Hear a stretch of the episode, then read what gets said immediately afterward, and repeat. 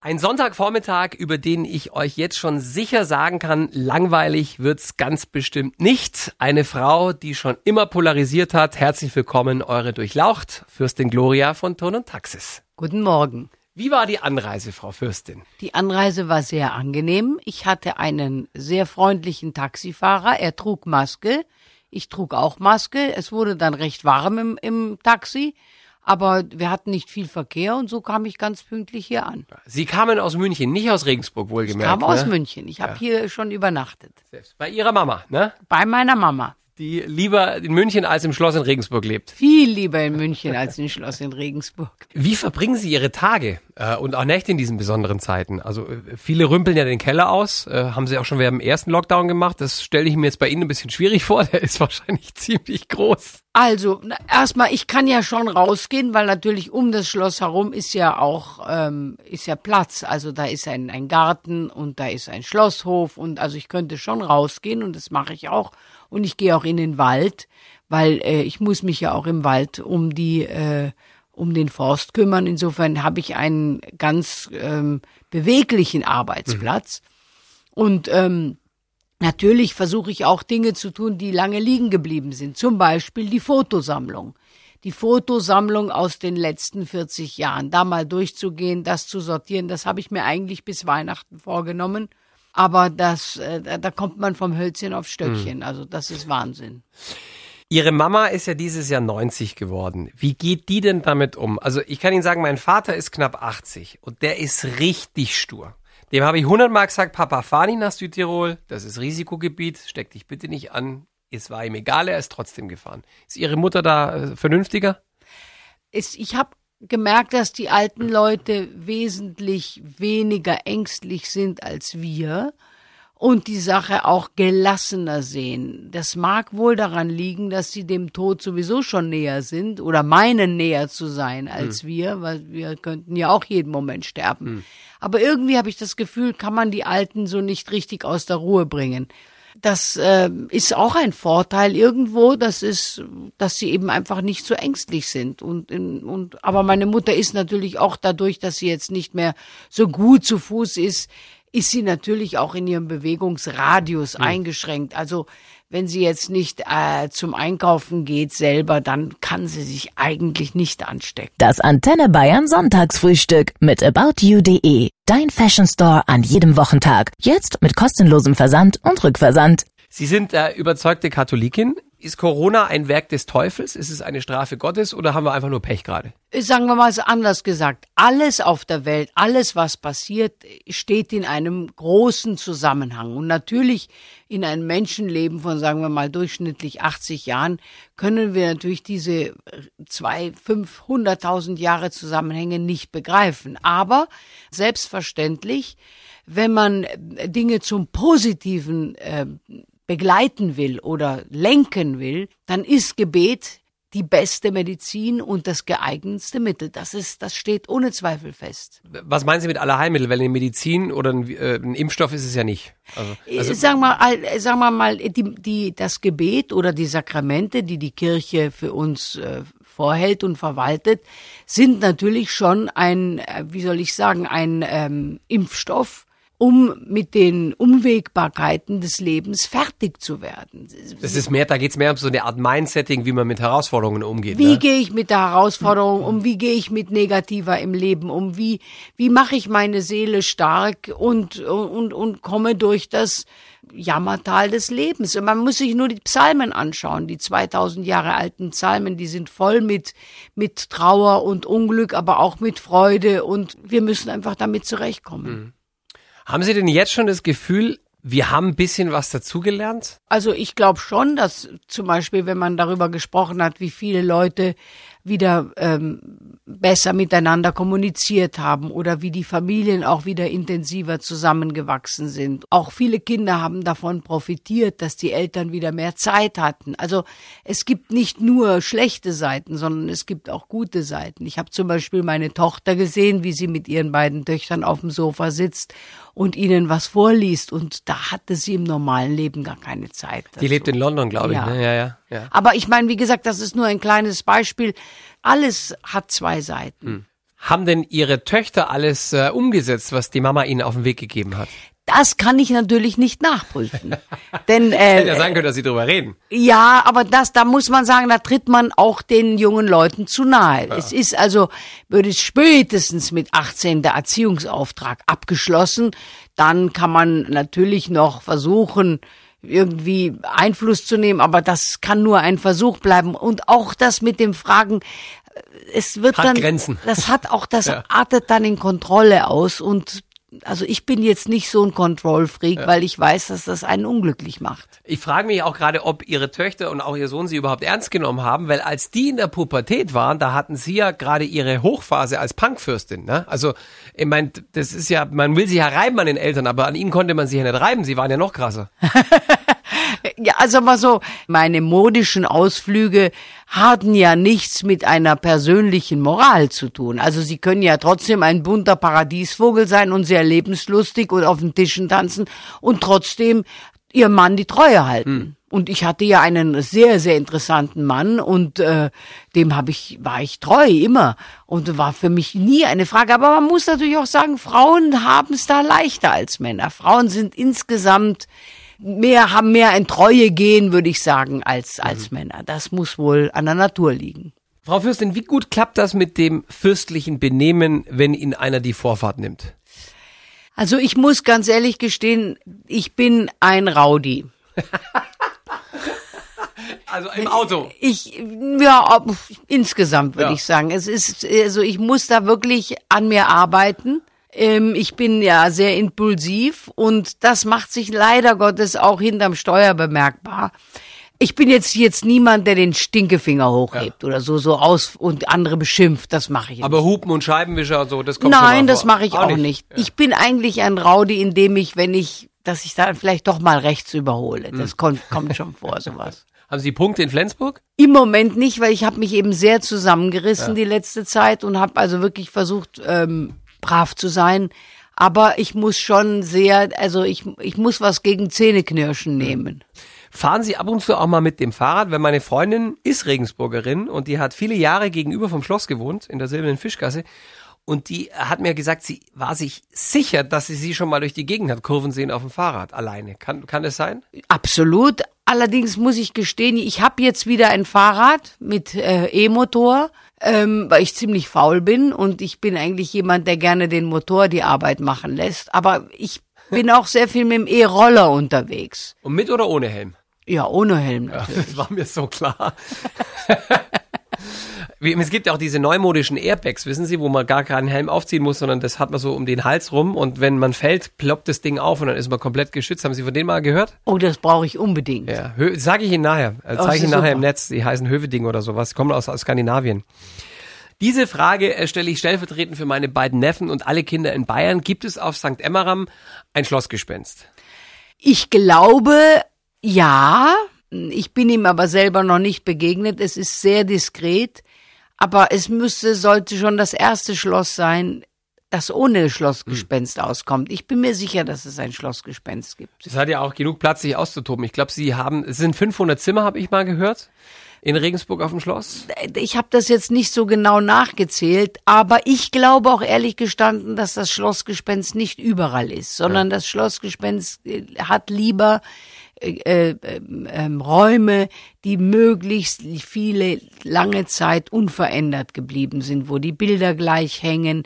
Ein Gespenst mag keine Unruhe und mag keine großen Veränderungen. Und dort, wo es die Veränderungen nicht gibt, nämlich am Speicher, im Keller, äh, in, im, im Verlies sozusagen, da könnte es schon sein, dass es spukt.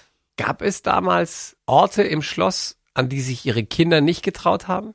Ja, also die haben natürlich, äh, viele Stellen sind im Grunde genommen terra incognita geblieben, denn man brauchte ja überall einen Schlüssel. Und ähm, die Abenteuerlust von Kindern, die findet dann schon irgendwann ihre Grenzen. Die Kinder haben schon ihre Plätze im Garten, die sie gerne besucht haben, und haben sich auch ihre Geheimplätze ausgesucht. Aber sag mal, dass die jetzt da bis in den Speicher oder in, die, in den Keller geabenteuert werden, nein. Wie ist es denn mit Ihren Enkelkindern heute? Haben die schon einen Lieblingsplatz im Schloss?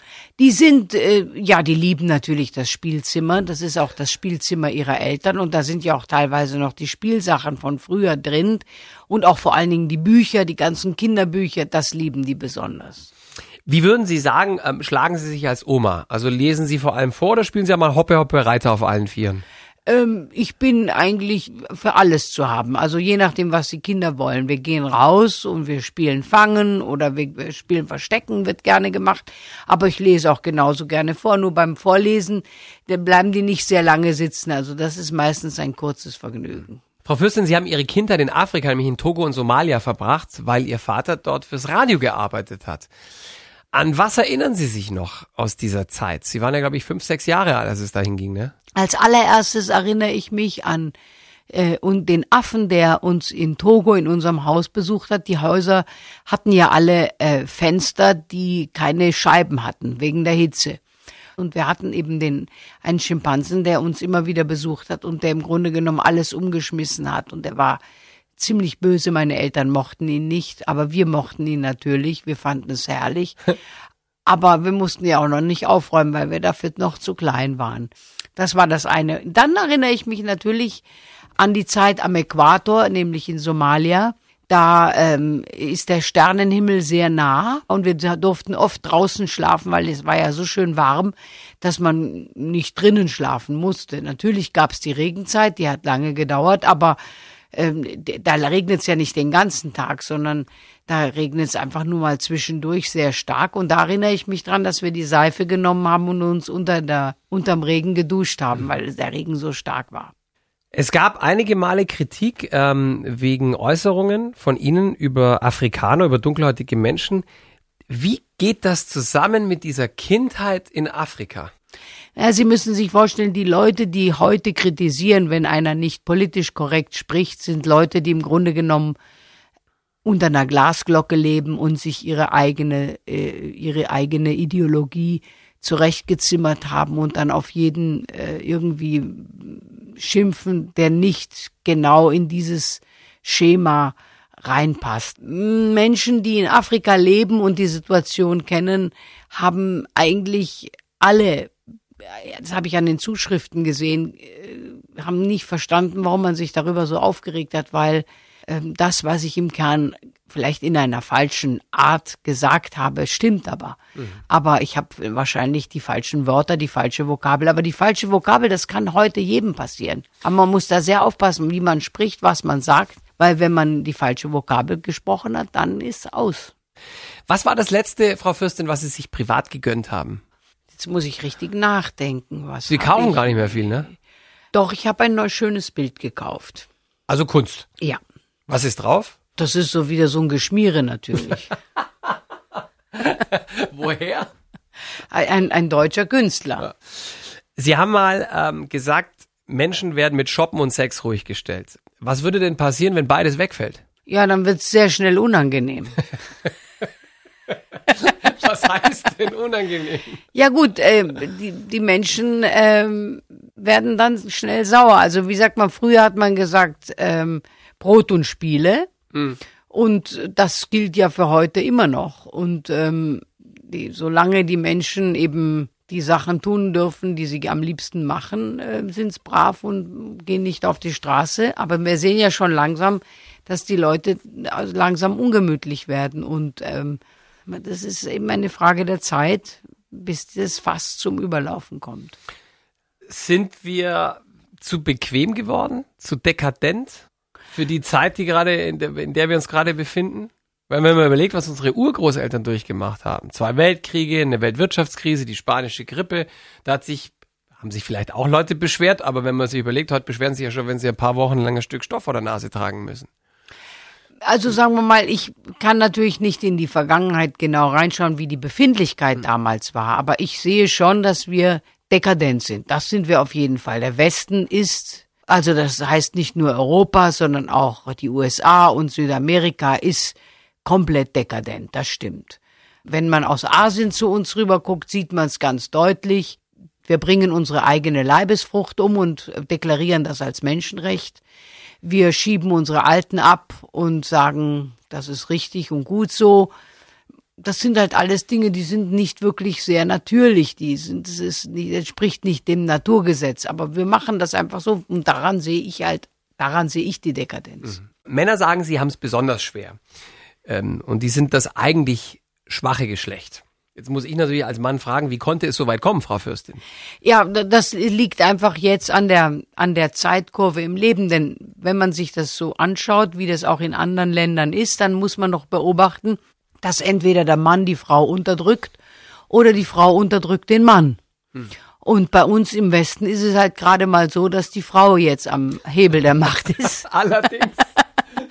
Happy aber, Life, Happy Life, sage ich. Ja, aber in, in anderen Ländern ist es nicht unbedingt so. Da, da ist es gerade andersrum. Aber das, sagen wir mal, ein wirklich friedliches, respektvoller Umgang miteinander, möglich ist vielleicht mal eine kurze Phase, aber im Grunde genommen ist der Mensch eben doch ein kriegerisches Tier, glaube ich. Und wenn der eine den einen nicht unterdrückt, dann unterdrückt der andere den anderen.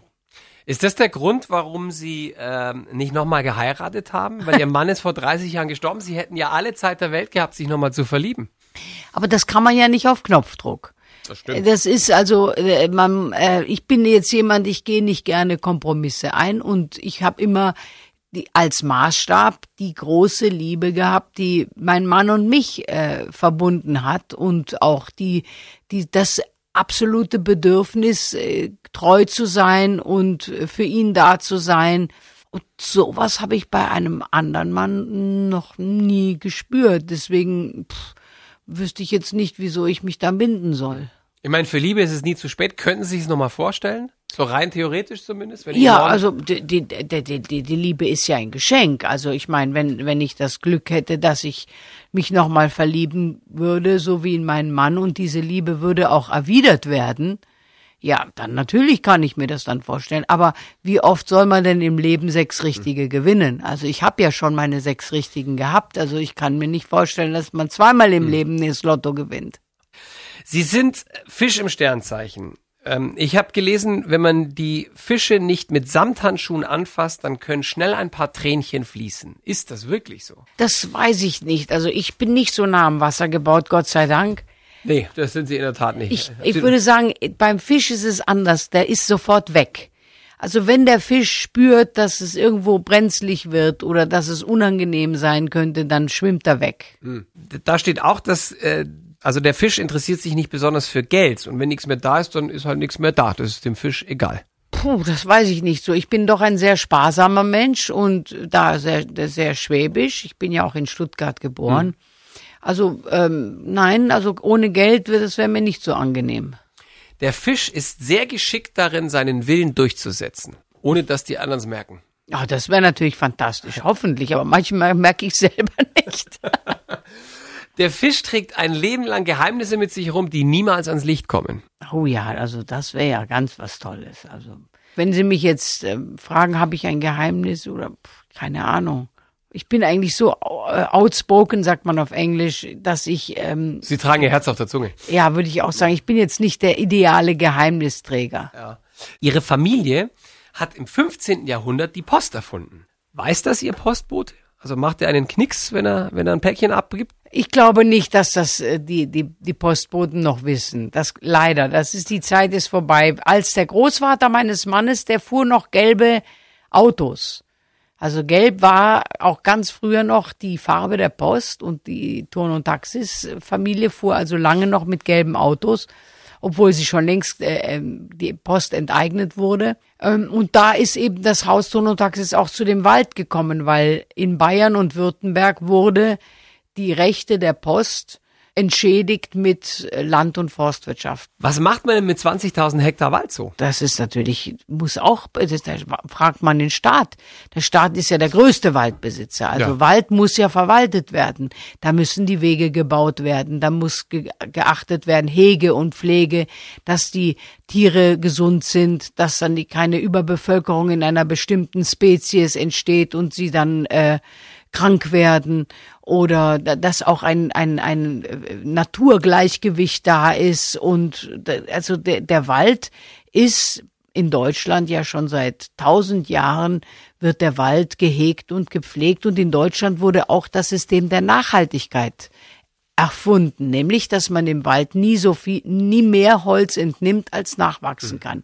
Deswegen haben wir in Deutschland so schöne Wälder, weil man eben hier nie Raubbau betrieben hat. Und dieses System der nachhaltigen Forstwirtschaft hat sich dann eben auch auf andere Länder übertragen, die dann eben im deutschen System die, die vorbildliche Forstwirtschaft gesehen haben. Übrigens äh, unser wichtigster Verbündeter, der Wald, im Kampf gegen den Klimawandel, weil gerade alte Wälder enorme Mengen an CO2 aufnehmen können.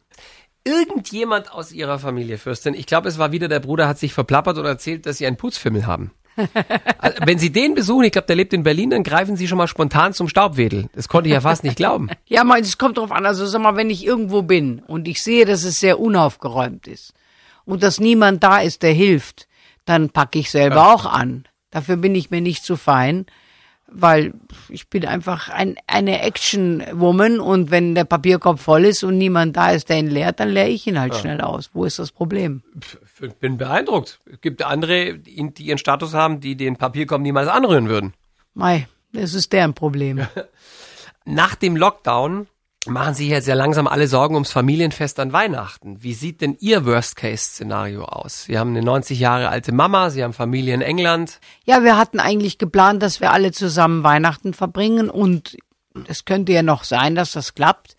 Aber wir haben natürlich auch die Flexibilität zu sagen, wenn es eben nicht geht, dann geht's halt nicht. Ich schätze, dass ich bei meiner Mutter sein werde und sie nicht alleine lasse und dass wir eine schöne Christmette uns suchen, viel lesen und äh, und gut essen, weil wir einkaufen dürfen wir ja noch. Übrigens ganz erstaunlich, dass Ihre Mutter ähm, in der Landeshauptstadt lebt und nicht zu Ihnen aufs Schloss gezogen ist. Ja, ich habe sie damals gefragt, als mein Vater starb, habe ich gefragt, ob sie nicht zu mir ziehen will. Und da hat sie also ganz entschieden abgelehnt. Und dann habe ich also gefragt, wieso denn? Ich konnte das gar nicht verstehen. Dachte, das schönste Glück ihres Lebens müsste doch sein, mit mir zusammenzuleben. Und dann habe ich aber ganz schnell, hat, habe sie ganz schön nett zu verstehen gegeben, zu Gast bei dir im Schloss. Nein, danke. Ja.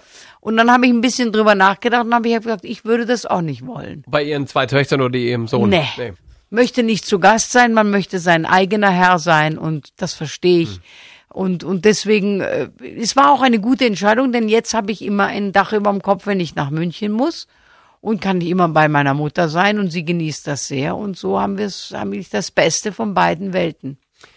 Fürstin Gloria von Ton und Taxis, es war mir eine Ehre. Vielen Dank für Ihren Besuch Vielen Dank für die Einladung. und alles Gute. Bleiben Sie gesund. Ja, bleiben Sie auch gesund und natürlich die Hörer von Antenne Bayern, bleiben's gesund.